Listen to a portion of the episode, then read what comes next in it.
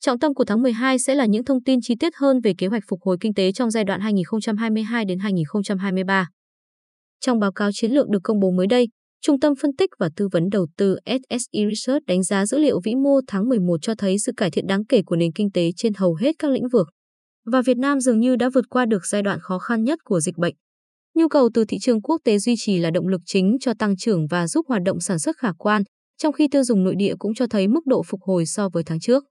Mô hình phục hồi hiện tại đang nghiêng nhiều về hình chữ U, đặc biệt là ở thành phố Hồ Chí Minh khi chúng tôi quan sát thấy dữ liệu sản xuất công nghiệp và bán lẻ vẫn chưa hồi phục về mức trước đợt bùng phát lần thứ tư, SSI Research nhận định.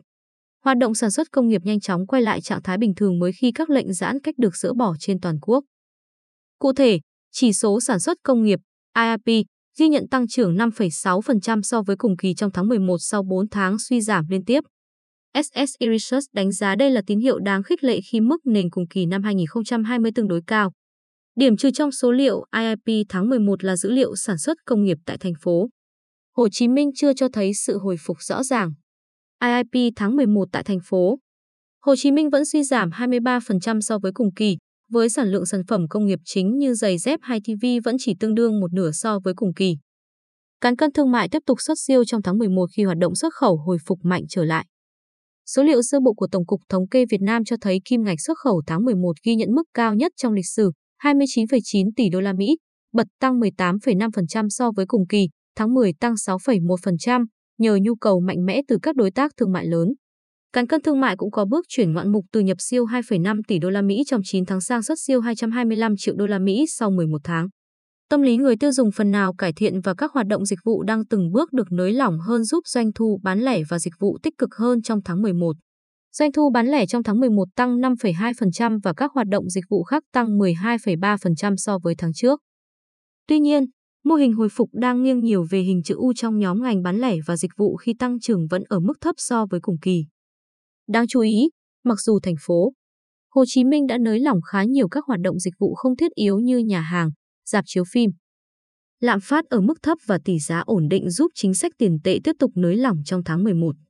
Lạm phát bình quân duy trì ở mức thấp nhất trong vòng 5 năm qua, khi chỉ tăng 1,84% trong 11 tháng đầu năm. Đồng Việt Nam đồng cũng tăng giá mạnh trong năm, tăng 1,6% so với đầu năm do Ngân hàng Nhà nước chuyển sang cách tiếp cận linh hoạt hơn trên thị trường ngoại hối giúp Ngân hàng Nhà nước tiếp tục quan điểm nới lỏng chính sách tiền tệ. Số liệu từ Bộ Tài chính cho thấy, đầu tư công trong tháng 11 có sự cải thiện so với tháng trước khi ước tính tăng 39.700 tỷ đồng, tăng 56% so với tháng trước. Tuy nhiên, lũy kế 11 tháng, giải ngân vốn ngân sách nhà nước đạt 294.600 tỷ đồng, đạt 63,7% kế hoạch Thủ tướng giao và thấp hơn tương đối nhiều so với cùng kỳ, 336.000 tỷ đồng. Như vậy, việc giải ngân đầu tư công có thể đạt được ít nhất 95% kế hoạch Thủ tướng trong 2 tháng còn lại là không mấy khả quan và nhiều khả năng sẽ được chuyển nguồn để giải ngân trong năm 2022.